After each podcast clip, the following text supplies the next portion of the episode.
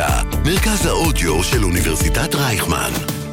כל האוניברסיטה אודיוורסיטי. פלשבק, רצועת המוזיקה הנוסטלגית שתחזיר אתכם אחורה בזמן, עם צח שמעון. איזה כיף להיות לכם בפלשבק, שוב כאן בשעה נוסטלגית כזאת בכל האוניברסיטה, מרכז ההודי של אוניברסיטת רייכמן, אני צח שמעון, ובכל שבוע אני לוקח אתכם למסע נוסטלגי אה, רחוק, קרוב, אה, כל אחד והזמן אה, שלו, והיום נמצאת לי כאן מישהי שהמון המון זמן חיכיתי וציפיתי, וסוף סוף הגעת לכאן, חני נחמיאס, מה נשמע? שלום לך, צח. איזה כיף. איזה כיף גם לי. איזה כיף, לא, באמת, חיכינו לך כאן המון זמן. מעצם העובדה שאני יודעת שחיכית לי כל כך הרבה זמן, אני כבר מאושרת. את מבינה? זה עושה את זה יותר כיף. ברור. אז מעולה שאנחנו כאן, ואני ככה ביקשתי ממך אה, כמה שירים אה, נוסטלגיים, ובחרתי מתוך השירים אה, להתחיל עם הרועה הבודד. תכף אנחנו נדבר עליו, אז אני חושב שנשמע אותו, ואז ככה גם נצלול לתוך השיחה הנוסטלגית נצלול שלנו. אל צלילי המוזיקה. או, יפה, יפה, הרמה יפה.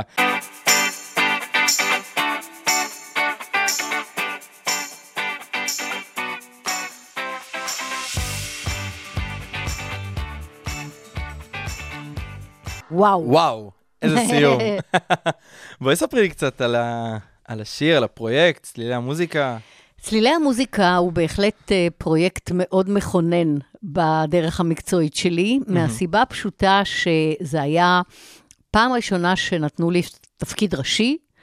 אה, עשיתי תפקידים גדולים גם קודם, אבל לא את התפקיד. זאת אומרת, הרגשתי בהפקה הזאת שמחזמר שלם יושב על כתפיי הדקות. הייתי בת 35 לדעתי, באתי לאודישן ובאמת נראיתי קצת ילדונת. מנחם גולן, שלא חי בארץ, חי המון שנים בארצות הברית, אה, ראה אותי, ולא היה שותף לשמחה הגדולה וההתרגשות של רוני וייס, המנהל המוזיקלי והבמ- והמפיק, חיים סלע. הוא הסתכל עליי והוא אמר, היא מתאימה לעשות את I am 16 going on 17, היא, היא, היא לא מריה. והם אמרו לו, תן לה לעשות אודישן. ושרתי, והוא היה נחמד, אבל להגיד לך שהוא יצא מגדרו? לא. ראיתי שהוא מחייך אליי, שהוא אוהב אותי, אבל אני חושבת שאחרי שהלכתי עשו עליו עבודה. אוקיי. היא מקצועית, היא, היא, היא ידועה. בכל מקרה, אני זוכרת את הטלפון אה, שהודיע לי שקיבלתי את התפקיד הזה, ואני זוכרת שמה שהבהיל אותי, זאת אומרת, שמחתי נורא לקבל את התפקיד, אבל מה שהבהיל אותי הייתה כותרת למחרת בידיעות אחרונות, אה, נבחרה ג'ולי אנדרוס הישראלית. וואו, כי ג'ולי אנדרוס זה חתיכת נעליים. וזה לא נעליים, זה וואחד נעליים. וזה הבהיל אותי, עצם ההשוואה ועצם הציפייה. ואני ראיתי את הסרט צלילי המוזיקה כל כך הרבה פעמים, ופתאום הבנתי שאני הולכת uh, לעשות את זה על הבמה. בישראל. ושיהיה מישהו שישווה אותי, או יחפש אותי. ואתה יודע, כשאתה מתחיל חזרות, ויש המון המון תשומת לב של תקשורת, מצד אחד זה מחמם לב, אתה מבין שאתה עושה משהו גדול. ומצד שני, זה נורא מפחיד. ואם זה לא יצ- יצליח, ואם זה לא, אנחנו לא יכולנו לדעת שזה יהיה כזה להיט. נכון. ואני זוכרת עוד רגע מאוד מכונן, אוקיי. אחרי שכבר עשינו חזרות וכבר התחילה התרגשות וכבר הבנתי ש... אני לא אגיד יש לי את זה, אבל שאני בדרך הנכונה. לשחקן יש uh, תחושת בטן אם, אם הוא נוגס בתפוח הזה טוב. מהמם. והייתה לי הרגשה טובה, הרגשתי שאני קצת בנעלי בית, זאת אומרת, אני מרגישה בבית בתוך המחזמר הזה, אבל אז הודיעו לי שיש לנו חזרה גנרלית עם בעלי הזכויות, רוג'רס והמרסטיין, שמגיעים מארצות הברית.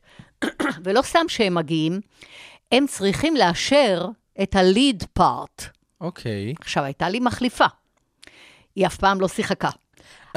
בגלל זה אתה לא יודע מי זאת. כן. אבל בגלל שיש ארבע הצגות ביום, וזה באמת עומס בלתי אפשרי על המיתרים, וגם נכון. אנשים פתאום חולים, ורוח פרצים וכזה, אז uh, הייתה מישהי שתמיד uh, למדה את התפקיד מאחוריי, הייתה כזה כמו מין צל, והיא הייתה ערוכה ומוכנה להופיע אם חס וחלילה אני מאבדת את הגרון. היא באה ממש גם לכל הופעה? כאילו חיכתה היא, בצד? היא, היא הייתה חלק מהקורוס, היא שיחקה Mm. את אחת הנזירות. אה, אוקיי. ו... ואז הגיע היום של רוג'רס והמרסטיין, והיא זמרת אופרה, וואחד זמרת. ואמרתי, אולי אני לא עומדת בסטנדרטים, ואולי פתאום התחילו החרדות המאוד גדולות. בסוף החזרה הגנרלית הם עמדו, הם היו בסך הכל שני אנשים באולם, זאת אומרת, שני אנשים מרוג'רס והמרסטיין והצוות שלנו כן. כאן. והם נעמדו והם מחאו כפיים, אז אמרתי, אוקיי, אז כנראה גם את האודישן הזה עברתי. וזהו, and the rest is history. באמת שזאת הייתה הצלחה פנומנלית, ואני חושבת שצלילי המוזיקה היא ההצגה ששמה אותי בליגה של הגדולים. כן? כן. מבחינת מה, הגודל של ה- של ההפקה עצמה? מבחינת זה שאחר כך כל מה שהציעו לי היה דבר, היו דברים אה, שהייתי בהם או שחקנית ראשית, או אחת מהן, כאילו זה היה כזה כמו חותמת של גם אני יכולה להחזיק עכשיו הפקה שלמה לגמרי. בתור תפקיד ראשי. עובדה שההפקה שעשיתי מיד אחרי צלילי המוזיקה הייתה אליסה, שבה הייתי אליסה, ואני חושבת שהיא לא הצליחה כמו צלילי המוזיקה, זה ברור, אבל היא אחת ההפקות הכי יפות שלקחתי בהן חלק. כן, כן, אבל הייתה כשדיברת גם... מדהימה. מבחינת תפאורה ופעלולים טכניים, היא הייתה מדהימה. עכשיו- הייתה ברודוויי אמיתי. כן. דיברת גם, יודעת, על כל החרדות. שאני, כאילו, אתה מסתכל על השחקנים ואני אומר, צריך אור של פיל מאוד חזק בשביל הדבר הזה. עזבי רגע שנייה גם את הלואים שמקבלים באודישנים, והזקן שמגיע. זה יותר הקטע שכמו שאמרת, את מגיעה לחזרות ואת רואה שכל העיניים בוחנות אותך בקטע של, אוקיי, בואי תוכיחי לנו שבאמת אה, העברנו אותך את האודישן הזה, ואנחנו צודקים. תוכיחי לנו שאת, שאת טובה. אני רוצה לומר לכל מי שעושה אודישנים, ולשחקנים צעירים, ולאנשים שעדיין נלחמים על המקום שלהם, קודם כל, אסור להיעלב. אסור להיעלב כי יש typecasting. מיקי קם היא אחת השחקניות הכי מוכשרות בארץ. היא לא הייתה יכולה לעשות ונדי לעולם. אם היא, נכון. גם אם היא הייתה מגיעה לאודישן והייתה נפלאה כמו שהיא, לא היו נותנים לה את התפקיד אף פעם, היא גדולה מדי. היא, הנוכחות שלה היא של אישה. נכון. ואני הייתי ונשארתי פלפלת. ויכולתי לעשות ונדי גם בגיל 30, ולחשב אפילו ילדה. עכשיו גם. כן, אפילו עכשיו. תודה, תודה. אה, כך שלא צריך להיעלב. אה, לפעמים מחפשים בחורה מאוד שחומה, ואת יפהפייה בלונדינית, וזה לא הולך, זה לא מתאים. לפעמים מחפשים בת הים עם איזו אה, אה, סילואטה דגית קטנה ושיער גדול שחור, ואת אה, קצת יותר מלאה וקצת יותר נשית, ואת יכולה נורא בכיף להיות אורסולה, אבל את לא יכולה להיות בת הים. זה עניין של typecasting, לא להיעלב, להמשיך ללכת לאודישנים. התפקיד שלך או שלך מחכה לך או לך. איזה אופטימי זה. לא, זה יפה, זה ממש יפה. כי זה קשה לאנשים שקשה להם עם קשה כל העניין לשמוע ה- לא. כן, גם הלא וגם הביקורת הזאת, כי אתה צריך לשמוע ביקורת, ביקורת זה דבר אחת- אחר. נכון. ביקורת זה דבר קשה. אבל זה גם, אבל זה, את יודעת, יש גם ביקורת גם מה שאתה שומע שאומרים עליך, או מה, שאתה, או מה שכותבים עליך, או המבטים האלה, שאתה יכול לנחש לפי המבט כבר מה הבן אדם חושב על, עליך ועל מה שאתה עושה. נכון. מה שכותבים עליך זה הכי חשוב, כי זה כולם יכולים לקרוא. נכון. אני חייבת להודות שבקטע הזה מאוד פונקתי כל השנים. אה, אני חושבת שהכותרת הכי מרשימה ומחממת לב שכתבו עליי אי פעם, הייתה דווקא בפרויקט לכאורה הרבה פחות עם תהודה. אוקיי. זה איזה פרויקט? אה, אה, חג המחזמר של אורי פסטר. אה, אני עשיתי שם תפקיד ראשי במחזמר שקראו לו גולדי חזיות, מהמם. והביקורת הייתה, מגיע לחני נחמיאס שיכתבו בשבילה מחזמר. וואו. כן. בכלל, אני שיאנית מחזות הזמר בארץ, אז אם מישהו חושב שמגיע לי שיכתבו בשבילי מחזמר, וזה מבקר אה, עיתונות ומוזיקה מאוד נחשב, זה מאוד מאוד מחמם לב. אה, אבל גם אה, הופעתי במקומות ובאירועים שכתבו, אה, אה, שכתבו אותי בה ואחרים. ולא צריך להיעלב, שוב, לא צריך להיעלב. אתה בא לבמה ואתה עושה את מה שאתה יודע, ואתה מתכונן לזה הכי טוב שאתה יכול, ואתה נותן את מה שיש לך, ירצו, יאכלו. לא ירצו, לא יאכלו. אתה- הכל טוב. נכון, את ה... תמיד יהיו מבקרים. נכון, את הטוב שלך אתה עשית, וזה מה שהכי חשוב. ואני יכולה להגיד לך, שנים שיחקתי בקאמרי, היה שחקן מאוד ותיק, שפעם כתבו עליו משהו מאוד לא יפה, ואתה יודע, כולם בחדרי חדרים ובגרין רום מדברים. והוא אמר, חברים, אני מכיר הרבה פסלים והרבה פרסים שניתנו לשחקנים מפורסמים. אני לא מכיר שום פסל ושום פרס שניתן למבקר מצוין. אז יפה, משפט יפה, שישתה אהבתי. מים. שישתה מים והמון. אני רוצה שנייה רגע גם להחזיר אותך גם אחורה לתחילת הקריירה שלך, אבל לפני זה, תשמעי, גם בדרך לפה לאולפן פגשנו כמה אנשים. גדלתי עלייך, גדלתי וזהו. עלייך. איך זה מרגיש שאומרים לך, גדלתי עלייך? אם עובר יום ולא אמרו לי, גדלתי עלייך, אז משהו לא נדמה בסדר? לי שאני לא בארץ. קודם כל, זה באמת עושה לי כיף. אז תמשיכו Mm. להגיד לי את זה, חברים. אה, זה נותן לי איזו תחושה שהשארתי איזו מורשת. אני יכולה להגיד לך שאתמול בת משפחה שלחה לי לוואטסאפ משפחתי אה, איזה פוסט שהעלתה בחורה שראתה אותי בגינה עם הנכד שלי, ואמרה, אה, חברים, אני לא נושמת, אה, כמו הדור הזה שרואה עכשיו את נועה קירל. פגשתי בגינה את חני נחמיאס עם הנכד שלה. פחדתי ללכת להגיד לה שלום, שמישהו רק יגיד לה שהיא נראית נהדר. אה, אה, הלכתי הצידה והיו לי דמעות בעיניים. זה נורא מרגש, זה נורא משמח. קודם כל, תודה לך. ושנית, אה, אני באמת מרגישה התרגשות מאוד גדולה, ואני יכולה להגיד לך שכשאני נוסעת להופיע בחו"ל, וזה קורה לא מעט, זה הכי מרגש, כי שם... גם בארץ אני מתרגשת ו- ומחבקים אותי וזה נעים לי, אבל בחו"ל יש גם תוספת של געגוע. וכשאני עולה לבמה, אני מרגישה שאני מביאה באמת ילדות של מישהו שהתרחק מהבית. מקרבת אליו את שפתאום- הבית. כן, מקרבת אליו את, את, ה. את הטלוויזיה החינוכית, ואת התום, ואת בלי סודות, ואת אה, אה, החדר של חני, ואת כל הדברים שהם נוסטלגיה של דור מאוד מגוון. נכון. כי אומרים לי, גדלתי עלייך ילדים בני 20 פלוס, 30 פלוס, 40 פלוס, ולפעמים גם 70 פלוס, שהם מבוגרים ממני בעשור, אבל הם ישבו עם הנכדים, הם רק לא שמו לב, אז הם גדלו והם עליי גם גדלו עלייך. זהו, הגדלו עליי זה כבר לא קשור לגיל, זה פשוט, אתה יכול לראות משהו של אנשים שבני אותו גילך, נגיד רועי ויינברג שהיה פה בתוכנית הקודמת. אני גדלתי עליו, ההפרש בינינו זה חמש שנים, אבל אני גדלתי עליו על דברים שהוא אז אני עשה. אספר לך שהוא באמת, קודם כל, הוא כישרון גדול. חד משמעית. שנית, שיתפנו פעולה באני נכון. לאחרונה, והוא באמת גדל עליי והופיע לצידי בתור ילד, באחד כיף. הפסטיגלים. ב-99. כן. זה הפסטיגל הראשון שלו שהוא היה בתור ילד. והפסטיגל הראשון שצח שלי. נכון. וואי, זה היה, לא, זה היה מדהים, בדיוק כששיתפתי ככה בזמן השיר את, אה, את חני על החוויה שלי בתור ילד. אבל אני רוצה רגע לחזור שנייה אלייך בתור ילדה. לאודישן הראשון שהגיע, של אה, חנה לב ושמלת השבת. נכון. איך הגיע האודישן הראשון? כי ידעת, היום יש לנו את כל הרשתות החברתיות, ואתה יכול למצוא בשנייה את האודישנים האלה. פעם, איך, איך הדברים האלה הגיעו? קודם כל, אימא שלי אה, לקחה אותי להמון הצגות. ואחת ההצגות הראשונות שראיתי בילדותי, אני לא יודעת עד כמה הייתי, שבע, שמונה, אה, הייתה אוצלי גוצלי בתיאטרון הקאמרי. אוקיי. ואני זוכרת חוויה מאוד מאוד מאוד מרגשת. סליחה, שלמה המלך ושלמאי הסנדלר. אוקיי, כן. אני זוכרת חוויה, אוצלי גוצלי זה היה תקליט שהוא נוגן אצלנו בבית שוב ושוב ושוב. שלמה המלך ושלמאי הסנדלר, וזאת הייתה חוויה אדירה. לא הייתה, אני לא באה מבית שהיו שחקנים קודם. אז אני כאילו בראתי את זה, זאת אומרת, הכמיהה הזאת נולדה אצלי בלי שיהיה איזה אבא זמר או אימא שחקנית, זה פשוט בקע ממני איזו כמיהה לבמה, רצון להיות שם. ומאותו רגע באמת התחלתי לחפש דרך להגיע לשם. הייתי מנויה על עיתון ילדים, שקראו לו הארץ שלנו, אוקיי. והוא היה מגיע פעם בשבוע הביתה, ויום אחד מצאתי שם פשוט מודעה שמחפשים ילדים לתיאטרון מארץ עוץ, כך קראו לתיאטרון, וארגנתי כמה ילדות מהכיתה והלכנו לעשות אודישן.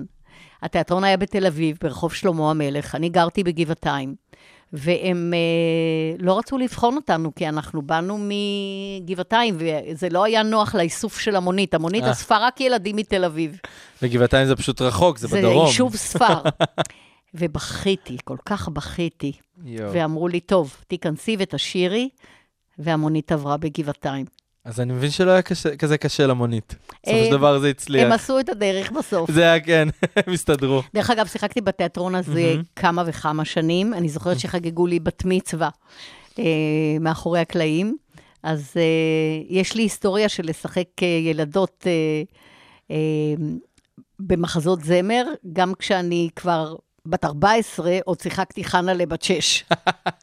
אבל זה משקף במשחק, שגם כשאתה בן 30, אתה יכול לשחק בן 15, במידה ואתה גם נראה בהתאם לגיל. נכון. זה גם מה שמיוחד ו- וכיף. אני רוצה להגיד לך שיש הפקה עכשיו של אה, אה, פיטר פן בקאמרי, ויש שם ונדי מאוד מאוד מאוד שונה מהוונדי שאני הייתי. נכון. מאיה. גם הפגישו ביניכם, אם אני לא נכון, טועה. נכון. והיא, והיא ונדי נפלאה. אז אני אה, רוצה, ברשותך, לקחת את המשפט שלך, בוודאי. צריך להיראות, לא צריך להיראות, צריך לה- להיות מוכשר. נכון. היא מוכשרת כמו שד והיא ונדי נהדרת. זהו, זה גם בדיוק השאלה הבאה שלי, שעם כל הניסיון שלך בתחום הילדים, ראית עכשיו שתחום הילדים מאוד השתנה, גם במהלך כל השנים שהיית בקריירה ועדיין.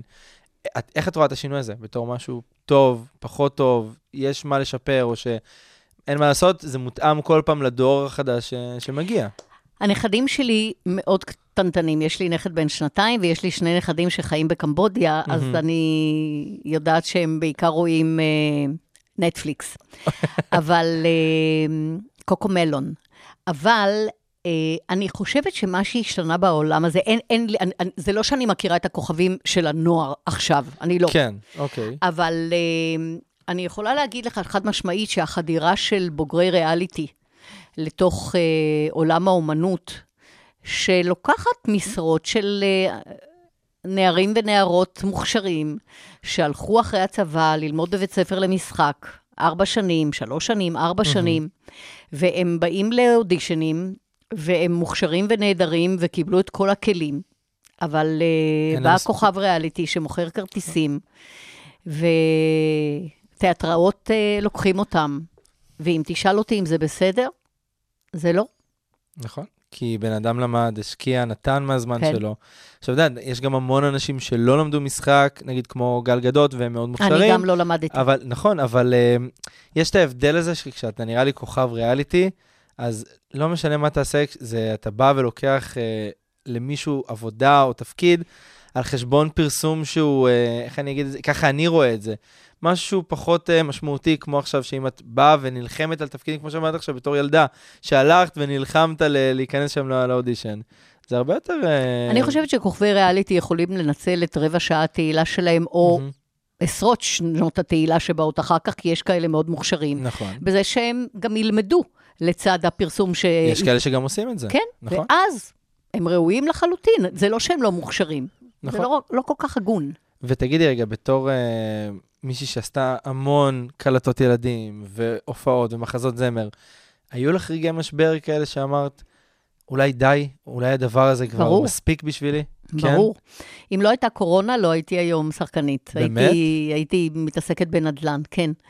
אה, קודם כל, אני תמיד בצד עשיתי גם אה, נדל"ן קצת, כי אני אוהבת מהמם. את זה, למדתי אדריכלות, אני נהנית מזה, אני מטורפת על בלוקים. אבל אה, הייתה בי עייפות ושובע ותחושת מיצוי. ולא? קמתי כי- בבוקר באושר וחיוך לקראת המופע שיש לי היום. הייתה לי תחושה של עומס, וממש אה, הייתי בדרך לתלות את הנעליים. יואו. ומה מה עצר את זה? הקורונה, פתאום אה, כל העולם עצר לכבודי, זה מרגש באיזשהו והתיאטרון מקום. נסגר. שכאילו העולם עצר לכבודך באיזשהו מקום, נגיד, כמו הפסטיגל לדוגמה, שהחזיר אותך פתאום. לבמה ש-20 שנים לא היית בה. זה נכון. אני אה, בהתחלה נורא חששתי לומר את זה, כי הקורונה, אתה יודע, גם טבע קורבנות, בוא. נכון. וגם uh, הייתה תקופה מאוד קשה להרבה מאוד אנשים שמלאכת היד שלהם נגמרה ביום. אבל uh, אני נהניתי מכל רגע. היה משהו ברשות, ברישיון, מהמם. לנוח, שהיה מתנה אדירה לנפש שלי ולגוף שלי ולראש שלי. המינוס היחיד הוא ששמנתי שבעה קילו בתקופה הזאת, כי באמת פרקתי כל עול. כולנו, אה, זה- אני יכול להבין אותך ולהסכים איתך בדבר הזה. נכון.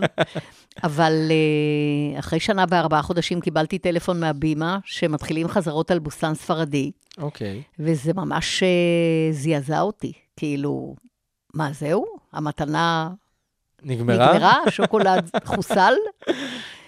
וממש שקלתי מה לעשות, ואני זוכרת שפגשתי את צדי צרפתי ואמרתי לו, צדי, אני, הוא הבמאי של זה, אוקיי. וחבר נכון. מאוד אהוב. אמרתי לו, צידי, אני לא, אני לא מסוגלת. עכשיו, באותה תקופה עשיתי גם את הזמר במסכה. נכון, אנחנו אבל הזמר. במסכה היה, אתה יודע, ארבעה, חמישה ימי הפוגה צילום, כזאת, כן. וזה היה מסעיר ומיוחד ואחר, ו... והתמסרתי לזה. אבל ה... להתחיל חזרות כל יום, וללמוד בעל פה, ואחר כך לרוץ ולהופיע בעכו ובנהריה, יואו. היום אני מאושרת שעשיתי את זה, צדי צרח עליי. הוא אמר לי, כשכל הסוסים בעורווה, ואת יושבת ואוכלת חציר, כיף לך. כשכל הסוסים ירוצו במרוץ, ואת תמשיכי לשבת על החציר, את תמותי, אני מכיר אותך. וממש בסערות הוא גרר אותי, הייתי צריכה לגרור את עצמי. והיום אני מאושרת ומודה לו שעשיתי את זה. הייתי באמת סובלת אם לא. ואגב, בעוד שבוע בדיוק אנחנו טסים למרוקו, להופיע עם בוסתן ספרדי. איזה כיף. גם חוויה מאוד מיוחדת להופיע עם תיאטרון בעברית במדינה מוסלמית, נכון. וגם אה, תחושת שליחות איזה כיף. זה מרגש מאוד. מאוד. ואנחנו תכף גם נדבר גם על הזמר במסכה וכל מה שאמרת, אבל גם הסדרה בלי סודות הייתה גם חותמת מאוד גדולה בקריירה שלך. איך את מסכמת את, ה- את התקופה שמה? אה, אני רוצה לספר לך על בלי סודות, שאני שירתתי בלהקה צבאית, בלהקת הנחל, חנן גולדבלט היה הבמאי שלי, והוא הכניס אותי לרשימה של האודישנים. עכשיו, אתה יודע, החלום של כל חייל בלהקה צבאית זה נכון. לפרוץ ולעשות ולהשתלב באזרחות, כבר ל... בדיוק. והלכתי לאודישן הזה, ואחרי יומיים שלושה הודיעו לי שהתקבלתי, והייתי נורא מאושרת, והתחלנו לצלם, ושואלים אותי אנשים, מה את עושה? ואני אומרת, אני מצלמת סדרת טלוויזיה. איפה רואים את זה? לא רואים. צילמנו שלוש שנים עד שצילמו וערכו את זה. אוקיי. רק אז התחילו לשדר, כי זאת הייתה תוכנית לימודים. נכון. אי אפשר היה ללמד בכיתה א' שלושה שיעורים ולהמשיך אחר כך עם משהו אחר. נכון. אז היה נורא מתסכל, כי שלוש שנים, לך תסביר שאתה בעצם כן עושה משהו, רק לא רואים עדיין. וייקח זמן עד שיראו אותו, אבל נכון. אתם תראו, אל תדאגו. דרך אגב, במקביל שיחקתי אז כבר בקאמרי, אבל uh, אתה יודע, שחקני תיאטרון יכולים להישאר אנונימיים כל חייהם, אפילו אם הם נכון. שחקני ענק. ואתה עושה איזה דבר קטן, פרסומת בטלוויזיה, ואתה נהיה מין... אתה נהיה, אתה פשוט יושב בכל סלון, בכל בית. נכון. ממש, כשבלי סודות התחילה להיות משודרת, החיים שלי התהפכו מאוד. לטובה. ופחדת אולי באיזשהו מקום גם שישאירו אותך במקום הזה של כוכבת ילדים ונוער, כי, את יודעת, בתור מישהי שהשתחררת מהצבא, לא את מתחילה את אז. הדבר הזה, זאת אומרת, רגע, אולי יש דברים יותר גדולים שאני ארצה לעשות, הצגות תיאטרון למבוגרים יותר, גם בדיוק הטלוויזיה והקולנוע יותר התפתחו, והדבר הזה לפעמים משאיר אותנו מקובעים. למה, למה לפעמים? משאיר, כן, כן. חד משמעית. יש כאלה שמצליחים ויש כאלה ש... לקח לי זמן להבין שיש לזה מחיר. אוקיי. לכאורה, שתיתי המון מים זכים, כי ה... בלי סודות הביא איתו המון הצעות לפסטיגלים והצגות ילדים ומחזות זמר לכל המשפחה, והייתי כל כך עסוקה ועשיתי דברים מאוד גדולים, אז, אז לא הרגשתי מופסדת. כן. אבל כן, הייתי. מכיוון שתפקידים שהוצאו לי קודם בתיאטרון הרפרטוארי כבר לא הוצאו לי יותר, כי הייתי מסתוגמטת. ולקח לי הרבה שנים לצאת מזה. כן. היום אני חוזרת לתיאטרון אה, ממקום יותר נקי, והאמת שכשסגרתי את החדר של חני, לקח לי איזה זמן להתנקות מהתדמית הזאת, והיום אני עושה גם וגם. זאת אומרת, עכשיו אני למשל נכנסת להצגה בפורים, אני לא יודעת אם מותר לי אפילו עוד להגיד, אבל אחת ההצגות המאוד גדולות שעושים מהמם. בפורים עם כוכבי ילדים מאוד גדולים. אוקיי. אה, ולצד זה אני עושה בהבימה את אה, ממא מיה ובוסתן ספרדי, שזה למבוגרים, ואני מצליחה לשלב את ה... יש לי את היכולת לעשות את התמהיל הזה, בלי שאף אחד יכניס אותי למגירת הקוקיות, או אני לא של ילדים ולא של מבוגרים. עכשיו אני גם וגם. זה הכי כיף. נכון. הוורסטיליות הזאת של לעשות גם וגם וגם, זה נראה לי חלומו של כל שחקן, נכון. והגשמת את זה. אני חושבת שמהות העשייה שלי היא גם וגם וגם וגם. זה הכי כיף. נכון. עכשיו, גם אמרת על חדר של חני. התוכנית שודרה במשך עשר שנים, זכתה בפרסים. אני חושבת ו- ש-12 אפילו. כן? נדמה לי. אוקיי. וגם, תשמעי, זה היה גם, כל ילד חלם להגיע לשם, נכון. לחדר הזה, ואני זוכר שהיינו גם רבים בכיתה כזה, של אה, מי שולח קודם ומי זה, היה שם, זה היה טירוף. שמעת את עצמך עכשיו? זאת המחמאה הכי גדולה, ואני אגיד לך גם למה. מולנו שודרה ששטוס בערוץ 6. נכון. שהייתה עתירת כוכבים ועתירת ממון. הטיסו כיתות שלמות לאפריקה וליורו דיסני, ואנחנו נתנו פרסים של קודקוד. נכון. קופסאות משחק. ומקסימום חופשה באילת.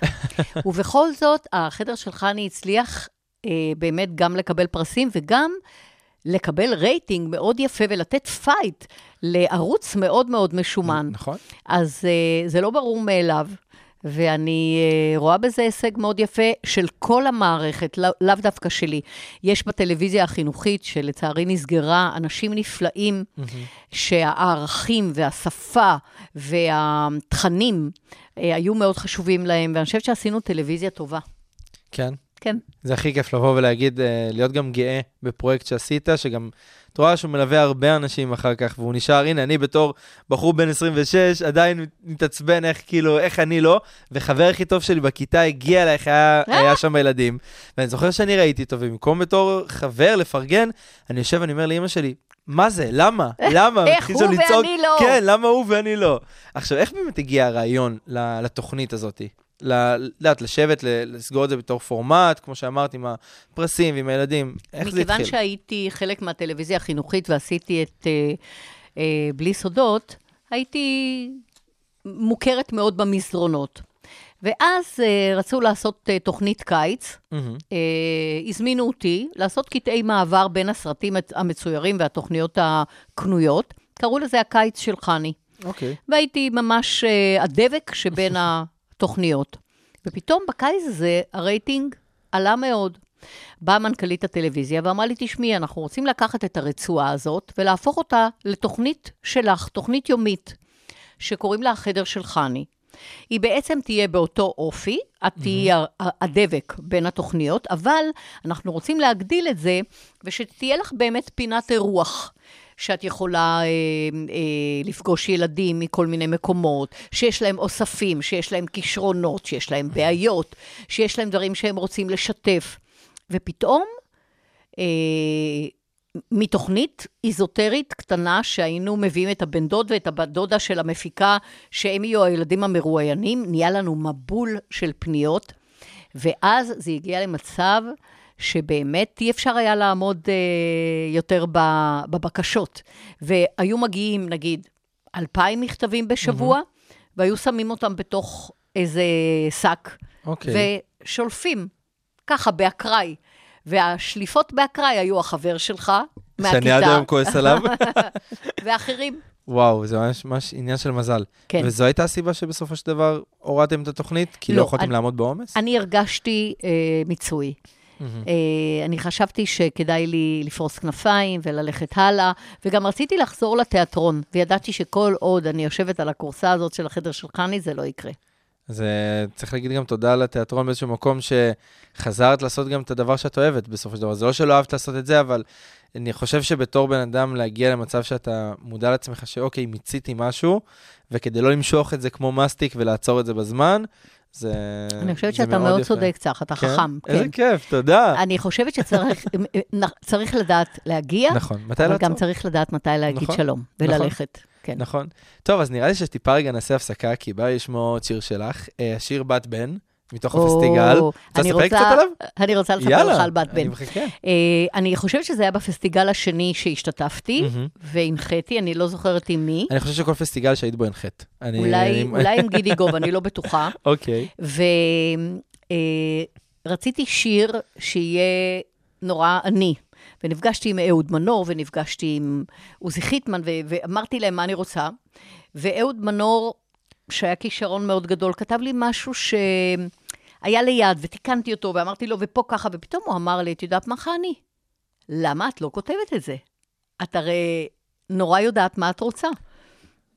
אוקיי. וישבתי וכתבתי את המילים, וזה היה שיר בת בן שהלחין אהרון פררה, ולימים, בלי שבכלל חשבתי על זה, הוא הפך גם לדגל המהפכה הגאה. נכון, נכון. היום נכון. דווקא עם כל... וואי, זה ממש יפה, זה סגירת כן. מעגל מדהימה. כל האוניברסיטה אודיוורסיטי. כל האוניברסיטה, מרכז האודיו של אוניברסיטת רייכמן. פלשבק, רצועת המוזיקה הנוסטלגית שתחזיר אתכם אחורה בזמן. אז שלום לכל המאזינים שחזרו אלינו, אה, אתם על פלשבק בכל האוניברסיטה, אני צח שמעון ואיתי חני נחמיאס, ואנחנו חוזרים לשיחה שלנו. אה, הזכרנו את זה מקודם על כל העניין של הפסטיגל. אה, הפסטיגל האחרון שהיית בו זה בשנת אה, 2000 אה, 1999, ואז חזרת לפסטיגל 40 שעשו לא מזמן אה, נכון, בקורונה. בתקופת הקורונה. איך היה לחזור אחרי כל כך הרבה זמן, אה, אמנם זה לא היה הבמה האמיתית של הפסטיגל, אבל אה, עדיין, כל הצוות, ההפקה, האנשים. אני חושבת שזה היה אחד הפסטיבלים, הפסטיגלים הכי גדולים שעשיתי, מכיוון שלא היו 400 הופעות, אז אפשר היה להביא באמת את כל הכוכבים הגדולים, נכון. כי זה היה לשני ימי צילום או שלושה ימי צילום.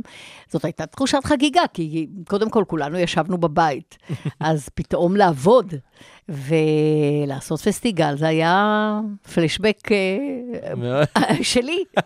ולמה באמת אה, לקחת פסק זמן מהפסטיגל? קודם כל זה עניין של הצעות. אוקיי, פחות הציעו לי לעשות את הפסטיגל, אני חושבת שהוא שינה את המהות שלו. באמת שעם התקופה שחנוך רוזן, הפיטר פן הפרטי שלי, אה, לקח את הפסטיגל לידיים שלו, הוא קיבל איזה הפקה ברודווייט, אה, לס וגאסית נכון. כזאת, אחרת, באמת עם אה, כוכבים נורא עכשוויים. ושמחתי לחזור, אבל אה, בדרך עשיתי מחזות זמר, שזה משהו שהוא לא פחות כיפי בעיניי. נכון. כל חנוכה הייתי במחזמר אחר. נכון. ואחד האנשים שהיו איתך במופע הזה של החגיגות אה, של 40 שנה לפסטיגל, הייתה אה, ציפי שביט, שגם איתה אה, היו, אה, היה המון זמן שלא עשיתם הפקה ביחד. נכון. איך היה לחזור ולשתף פעולה?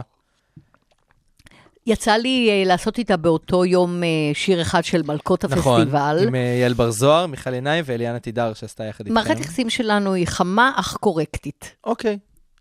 והיה אבל מרגש בכללי לחזור עם כל האנשים. כי אני אומרת לך, אנחנו כן. כולנו ישבנו בבית, ופתאום אתה נפגש, ומצלמות, כיף. ובמאים, וסאונד, כאילו חיים של פעם, אז בטח, כולנו היינו בהתרגשות שיא. ומבחינת מחזות זמר, הרי זה ברור שאומרים בארץ מח... מחזמר, השם שלך עולה באסוציאציה הראשונה. אני מקווה, אבל זה... ולא, כן, אבל בכללי גם. ומבחינת מחזמר, איך זה... ראית שינוי גם שהמחזות זמר עברו במהלך כל אני השנים. חושבת שהשינוי שהם עברו הוא שינוי מצוין, כן? ברור. מאיזו בחינה? מהבחינה הזאת שקודם כל אין תיאטרון רפרטוארי מהמם. שלא מכבד את עצמו בשניים, שלושה, ארבעה, חמישה מחזות זמר. זה לא היה פעם. פעם התיאטראות הרפרטואריים הפיקו שייקספיר וצ'כו ומחזאות אה, ישראלית מקורית, חנוך לוינים, כן. והמון אה, אה, תיאטרון.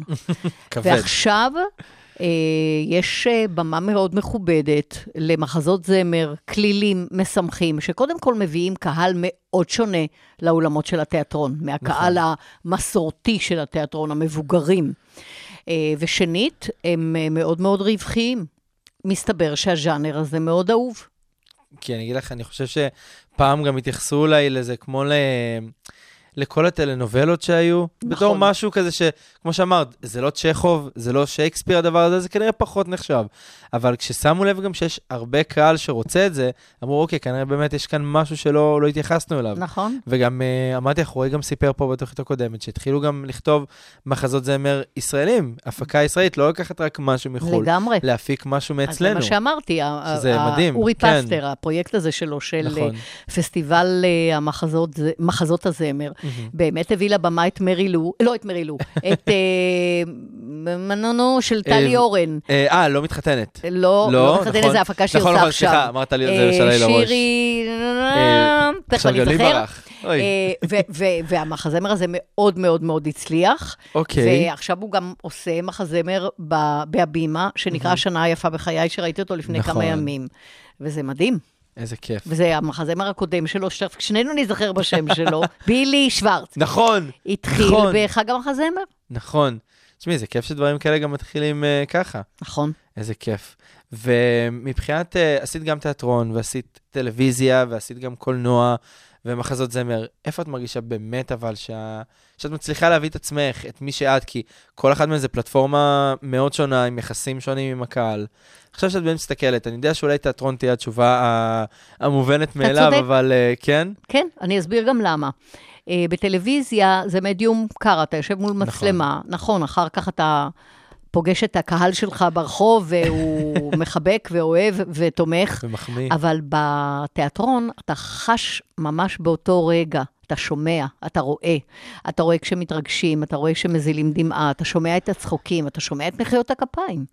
וזה גם נורא כיף, כי אני משחקת עכשיו בהבימה, ומאחורי הקלעים, ממש בכניסת האומנים, אחרי כל הצגה, עומדים 40-50 איש שמחכים לנו, וזאת חוויה שאין לה תחליף, לא בקולנוע, לא. בטלנובלות, לא בטלוויזיה. חד משמעית. זה מפגש אמיתי. ואת יודעת, כמו שאמרת על הבמה, שאתה מרגיש את הקהל, אז דברים קורים, יש uh, סיטואציות ויש פדיחות שקורות. היה לך איזה פדיחה מאיזה מחזמר, פסטיגל, הצגה? ברור, תני לי אחת uh, משמעותית, לא יודע, שאת... משמעותית, אני יושבת אספר לך. וצוחקת עליה היום. כן. במחזמר פיטר פן, אנחנו עפנו על הבמה. היה לנו מין מנגנון מיוחד כזה, שהיה נורא מרשים, אבל בעצם היה מאוד פרימיטיבי. הייתה לנו ריתמה מתחת לבגדים, במקרה שלי בתור ונדי, מתחת לפיג'מה, הנמנמת הגדולה הזאת. ומתוך הריתמה הזאת יצא חוט ברזל, שהלך עד לצוגים העליונים ושמאלה, אוקיי. לצד הבמה, ושם עמד פועל במה מסוכס וגדול, ומשך את החוט, וברגע שהוא משך את החוט, 50 הקילו שלי התרוממו למעלה, 48 קילו. אוי, הפעם הייתי רזה. וזה הכל, זה היה נורא נורא פשוט. ואז אה, היה לכל אחד מאיתנו מעיף שלו. והמעיף שלי חלה, הרגיש לא טוב, והוא הלך הביתה, והמעיף של חנוך, ששקל בסך הכל 62-3 קילו, העיף אותי. עכשיו, אתה מכיר את זה שאתה בא לקחת קופסה של אקורדיון, רק האקורדיון לא בפנים, אז היד שלך עפה? כן. כי הת- התכוננת נפשית למשקל ולא. היה שם? נכון. אז הוא בא ונתן את התנופה שלו, שהוא הוא יודע שהוא צריך בשביל 60 קילו, ואז ה-48 קילו שלי עפו בטיל. לתוך התאורה. חטפתי מכה איומה. עכשיו, זה וואו. תוך כדי הצגה. נכון, וזה אוקיי. גם בסצנה שוונדי עפה מעל הילדים באי הילדים האבודים, והם יורים עליה אצטרובל, אצטרובלים. ואז היא כאילו נופלת, והם חושבים שהיא מתה. מתתי. literally זה קרה הדבר הזה. ליטרלי זה קרה. חטפתי, ועכשיו אני שומעת, את בסדר? את בסדר? את בסדר? את בסדר? חטפתי. מכה, חטפתי קביעה, אבל נשארתי בחיים. לפחות את צוחקת על זה היום ואת נהנית מה- לא יודע, מהסיטואציה זה הזאת. המשפט הכי ידוע, זה הדרמות של היום הם הקומדיות של מחר. בדוק, אני חי על המשפט הזה. ואני זוכר שגם היה לך אה, סיטואציה דומה בפסטיגל, אה, הרי את הפסטיגלים הראשונים שהשתתפת, שהשתתפת בהם, נראה לי זה היה ב-93 אם אני לא טועה. מה, עם ש- יצפן? כן.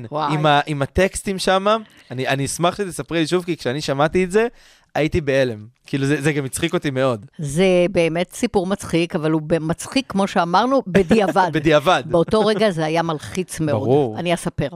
יצפן, ספי ריבלין ואני. עשינו חזרות במשך חודש על ההנחיה של הפסטיגל, כלומר שלושה מנחים. ספי ואני היינו אבא וילדה. יצפן היה הבן, אבל מהסצנה הראשונה, אחרי שהוא היה הבן, כאילו אח שלי, הוא אחר כך כל סצנה היה משהו אחר. פעם שוטר, פעם אישה מהקהל, פעם אה, פקח, כזה. כן. והיו לנו טקסטים, ולמדנו בעל פה. בהצגה הראשונה עלינו בתור משפחה, עושים את הסצנה שלנו, אני יורדת ורצה לצד השני, כי בסצנה השנייה אני צריכה לעלות מהצד השני. אני רואה את יספן שוכב במסדרון על הרצפה, אנשים סביבו, ואני עוד אומרת לעצמי, המטומטם הזה, כאילו, ההוא המשוגע הזה, עם השטויות שלו. זו הצגה ראשונה, עוד יש מתח לחץ של כאילו להגיע בזמן, טקסטים, קיואים. נכון. ואני עולה לבמה, נגמר השיר, שיר מספר אחת, אני עולה לבמה, ספי עולה מולי, ואנחנו מתחילים לדבר, וצריך להיכנס שוטר. יצפן, ולא נכנס. אין שוטר. איפה הוא? ואנחנו מאלתרים, מאלתרים, מאלתרים, איפה הוא? שוטר! תגיד, ראית פה שוטר? ילדים, אתם ראיתם שוטר? אולי הוא ישמע אותנו מבחוץ, הוא יגיע. נאדה, אין שוטר ואין נעליים. אילתרנו, אילתרנו, אילתרנו, אילתרנו, הזמנו את שיר מספר 2, אני יורדת למטה, איפה הוא? באמבולנס, בדרך לבית חולים. הוא עשה איזה טריק כזה בשביל להצחיק, אה, אז שרו חי והייתה תזמורת על הבמה. הוא רצה להצחיק את הנגנים, הוא עשה כזה, "אה, אה", והוא נפל ושבר את הרגל, הוא ממש עיקם את הרגל ושבר אותה. ויצפן איננו, ספי ואני נשארים, כאילו, אין אישה מהקהל, אין פקח, אין, אין כל התפקידים. זה עדיין, נשארים רק אני והאבא, כאילו, ואנחנו יושבים מאחורי הקלעים. פה אני אגיד זה, פה את תגידי זה. אנחנו ממציאים טקסטים, ממציאים טקסטים, עולים, מזמינים את שיר מספר 3, ממציאים טקסטים, ממציאים טקסטים, כי כל מה שתכננו, כל מה שביימנו, כל מה שלמדנו, איננו. מזה נולד האבא לא, אבא לא, אבא אל תלך מפה, כל מיני שטויות שעשיתי בשביל למלא זמן. כן. ולמחרת הייתה ביקורת על הפסטיגל, וכתבו שהפסטיבל מקסים, ושההנחיה נהדרת, אבל הטקסטים מעט מגובבים. לך תסביר להם שזה נס שבכלל עשינו טקסטים. הצלחתם לעלות ולא להיות אילמים על הבמה. ממש ככה. וואו, תשמעי, זה, בגלל, בגלל דברים כאלה אני מאוד מעריך גם שחקנים, כי זה ללמוד יכולות אילתור ברור. מטורפות, שגם יכולות לעזור לא רק במשחק, גם בהמון סיטואציות אחרות שלפעמים צריך. לגמרי. אז שאפו על זה. אה, הכנתי לך, כמו שאמרתי לך מקודם, איזה הפתעה קטנה, טיפה חידון על הדברים שעשית. בוא נראה אם את זוכרת, זה בסדר גם אם לא, אבל יאללה. אנחנו פה ב...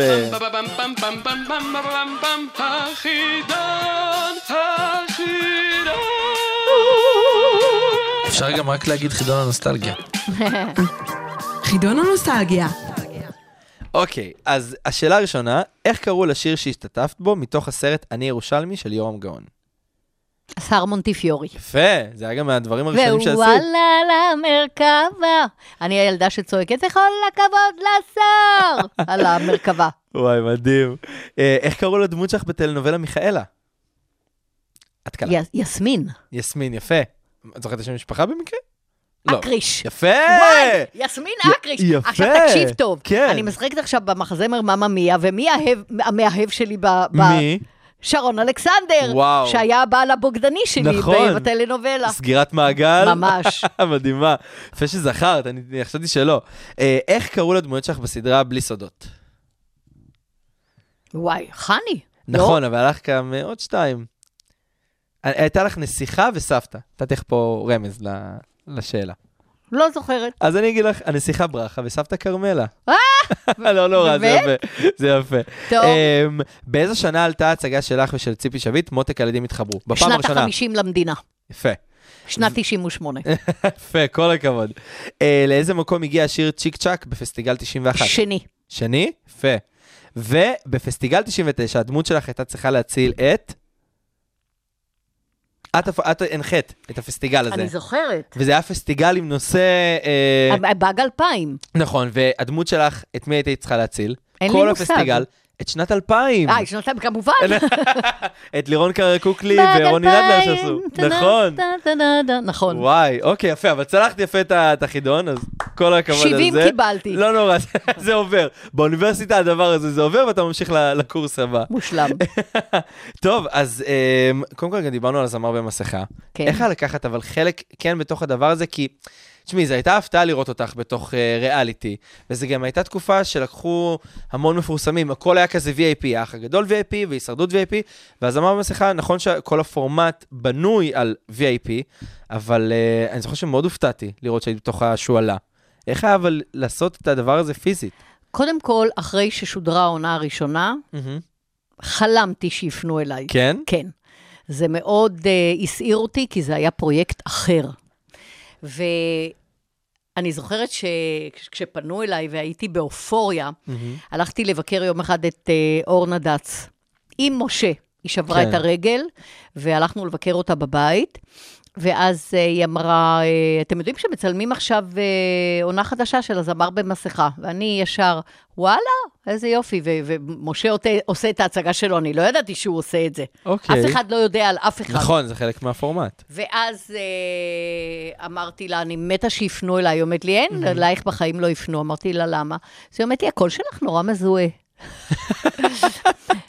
ודץ אומר לי, את לא, לא, לא ייקחו אותך בחיים. את נמוכה, את קטנה, הם יזהו אותך בשנייה, הם, הם רוצים לקחת אנשים שלא... ואני, כן. כן. ואני, ואני בלב שלי מצחקקת, ואחר כך גיליתי שגם הוא שם. זאת אומרת, גיליתי נכון. כשהוא, כשהוא כשהוא. התחיל לשיר, אה, כן? חשדתי, אבל זה היה מדהים, כי ב... באותה תקופה עשיתי חזרות על uh, בוסן ספרדי עם צדי צרפתי, ואני יושבת איתו בחזרות בהבימה, והוא אומר לי, מחר אני לא נמצא, אני כל היום בצילומים. ואני אומרת בלב, יא מטומטם, גם אני. אני אומרת לו, אה, מחר לא תהיה? ואני, ואני מגיעה לאולפן, ודרך הנחיריים של השועלה אני רואה אותו, ואני מתה, אני מתה, והוא לא מזהה, לא, לא, אין לו מושג, והוא עבד איתי ב-20 מחזות זמר ו- ומופעים. אני זוכר שהוא גם היה בהלם מעצמו, שהוא, הוא שהוא לא זיהה. אותך. הוא דחת אה, הדחה מספר 11, אני זוכר את זה. 11? אני לא 11, זוכרת. כן, ו- והוא גם היה בהלם, שהוא אמר, הופעת פה הרבה זמן על הבמה, ואני כן. לא מזהה. לא, לא, לא, לקח אין לו את. זה. לא, אין לו, אין לו את זה. להגיד לך משהו? אני כן. לא מאשימה אותו. אני. ישבתי בעונה הראשונה, לא זיהיתי אף אחד. נכון, אף אחד. כולנו. כולל אורנה דץ, שעשתה איתי, עושה איתי את מאמא מיה, והיא חברה, ואני מכירה את הקול שלה מצוין. נכון, עושים גם קצת מניפולציות. אני לא שומעת את זה. אני לא מצליחה לשמוע, אני לא מקשרת. אני צריכה לראות פנים, אני צריכה לראות... ו- נכון. וזה, או יש לך את זה או אין לך את זה. זה חלק, אבל- והרמזים נורא מורכבים. אני, מאוד. היו צריכים להסביר לי את, את הרמזים עליי. אה, בנו לכם את ה... לפני שנחשפתי, אוקיי. אמרתי, אוקיי, עכשיו בואו תגידו לי, מה זה? מה זה התה הזה, למשל? מה זה? אה, יש לי בבית אוסף של תה, ש- שאני נורא אוהבת לשתות תה. מה זה? אוקיי. לא, אני לא ידעתי שלזה הם מתכוונים. אה, שמו אה, ברמז, אני נורא אוהבת חתולים, ושנים התנדבתי ויש לי קעקוע של חתול. אמרתי, מה כלב? עבדת פעם בצער בעלי חיים, זה הכל, היו צריכים להסביר לי את הרמזים שלי, זה נורא מורכב. לא, הרמזים, אני, אני חושב שגם מתוכנית לתוכנית, הרמה שלהם עלתה. נכון. כי בתוכנית הראשונה, כזה, יש לך עוד בהיגיון, לאן לקשר כל רמז אצל כל דמות, וזה בראש גם את בונה עצמך, אוקיי, הפופקורן, סבבה, זה יכול להיות הבן אדם הזה. אבל כשהדמויות כבר מתחילות להגיע לשלבים יותר אה, גבוהים בתוכנית, מביאים רמזים שאת רואה, אוקיי, אין להם מאיפה להביא רמזים, הם פשוט לוקחים משהו כדי שיהיה לתת על, ה- על נכון, הדמות. נכון, אני רוצה להגיד לך אבל שזה היה פרויקט מאוד מאוד מסעיר. כן. הכל היה כזה שושו. מהמם. בא לקחת אותי נהג מהבית, כל פעם הייתי צריכה לחכות לו במקום אחר. הייתי לבושה כולי שחור, נכנסתי אליו לאוטו, הייתי צריכה ללבוש שכמיה שחורה, ברדס שחור, אה, כפפות שחורות, לבוא עם נעליים שחורות. אה, היה אסור לי לדבר, היה אסור לי לסמ, אה, אה, לסמס קולית. הייתי צריכה להחליף את התמונה שלי, כי אם אני מתכתבת עם מפיק, נכון. אז היה אסור לי אה, שתהיה תמונה שלי, אז שמתי את התמונה של הנכד שלי. אה, אה, אה, אה, אמרו לי להכחיש. דווקא כשהתחיל, הם הרי לא זיהו אותי. אה, הרי כל הזמן חשבו שאני מאיה דגן, ובשלב מסוים נאמר השם שלי פעם אחת, אבל ממש היו רחוקים. אבל כשהתחילו לשדר, חוכמת ההמונים, אין, הטריפו אותי. זאת את, זאת את, זאת את, ולשקר, וואי, כמה זה קשה. ושיחקתי בתקופה ההיא במאמא מיה, וקאסט שלם של אנשים מוזיקליים ששומעים אותי כל יום, זאת את, זאת את. לא, אני גם רואה, אני גם שומעת. לא, אני... פוצצים זאת. מאיה דגן, זאת לא אני. וואי, הטריפו אותי, כבר רציתי שתהיה חשיפה שלי ושיעזבו אותי בשקט. זה היה קשה נורא. אבל איזה כיף, זה, זה משהו מרענן כזה, ואחר, אחר, זה מדהים. נהניתי בטירוף. וזה מדהים. ותגידי, כל, הד... כל התפקידים שעשית, מה הכי חשוב להביא לך כשאת משחקת דמות? בין אם זה בבמה, בין אם זה בתוכנית טלוויזיה. מה שאת מסתכלת על הדמות ואת אומרת, בא לי להביא את זה, זה מאוד חשוב לי. אני חושבת שהכי חשוב שכשאתה עושה דמות, שהיא תהיה קודם כל שונה מדברים אחרים שעשית, שלא יהיה לך איזה מין, לא תהיה איזו תבנית שהיא הדיפולט שלך, וזה מה שאתה יודע לתת. אה, אני יכולה להגיד לך שבשני מחזות הזמר שאני עושה, למשל כרגע, אה, בהבימה, אז אה, הדמות של רוזי במאמא מיה היא מטורפת, פסיכית, מש, משולחת רסן. כמעט מטורף, כמעט לאשפוז. ולעומת זאת, אה, הדמות שאני עושה ב- בבוסתן ספרדי, שהיא אם הבית, והיא קשה וחזקה ו- ואימתנית, היא, היא צבע אחר לגמרי. אז אני חושבת ש... שהדבר הכי חשוב הוא להביא גוונים ו... ודמויות, כדי שתיזכר כל פעם ממשהו אחר. איזה כיף. ומי זאת חני שאנחנו לא מכירים? מהטלוויזיה ומהחדר של חני, מכל דבר. מי זאת חני בבית? חני בבית אה, היא סבתא של אמיתי, שגר ברמת השרון, ואין דקה שאני לא רוצה להיות לידו. וסבתא של אה, ג'ייקוב וירי, שנמצאים בקמבודיה, והייתי אצלם עכשיו שלושה שבועות. שהולכת לגינה ומאכילה בבננה ועושה נעדנד כמו כל אימא וסבתא, ומאושרת ושמחה בחלקה, ועושה הכל נורא מהר, ומדברת המון. ונהנית מהחיים. איזה כיף. ואם לא היית שחקנית, מה היית? שחקנית. כן? אין אופציות אחרות. אין אופציה אחרת, חד משמעית זה. כן. ומה מה הצעד הבא שלך? מה הדבר הבא שאת רוצה לעשות, שעדיין לא עשית בקריירה? לשמחתי הרבה, אין לי חלומות שלא הוגשמו. אני לא מרגישה חסך בשום צורה. זאת אומרת, כן. אני לא אומרת, אם היו נותנים לי את התפקיד הזה, וואו, לא, אין לי אה, כמיהה לשום דבר. יש לי תחושת מיצוי, תחושת אה, אה, שובע, שובע נעים, ורעב להמשיך לעשות במינון הרבה יותר... אה, רגוע. ממותן. לא תמיד זה מצליח לי, אבל אה, אני משתדלת. ו... ובעיקר להיות עסוקה. להיות עסוקה, אבל לא להיות בטרפת שהייתי בעשייה. קודם, כן, בעשייה. נכון. ויש מישהו או, או מישהו, מישהי שאת רוצה להגיד להם תודה על ה... כל השנים האלה? להורים שלי, כן? כמובן, ברור, באמת. אבא שלי כבר לא בחיים, אבל הוא הספיק לראות אותי המון המון המון המון על במה, ואני זוכרת, אה, הוא היה תמיד בוכה. תמיד, תמיד, תמיד בוכה. תמיד במחיאות כפיים הייתי רואה אותו מנגב את העיניים.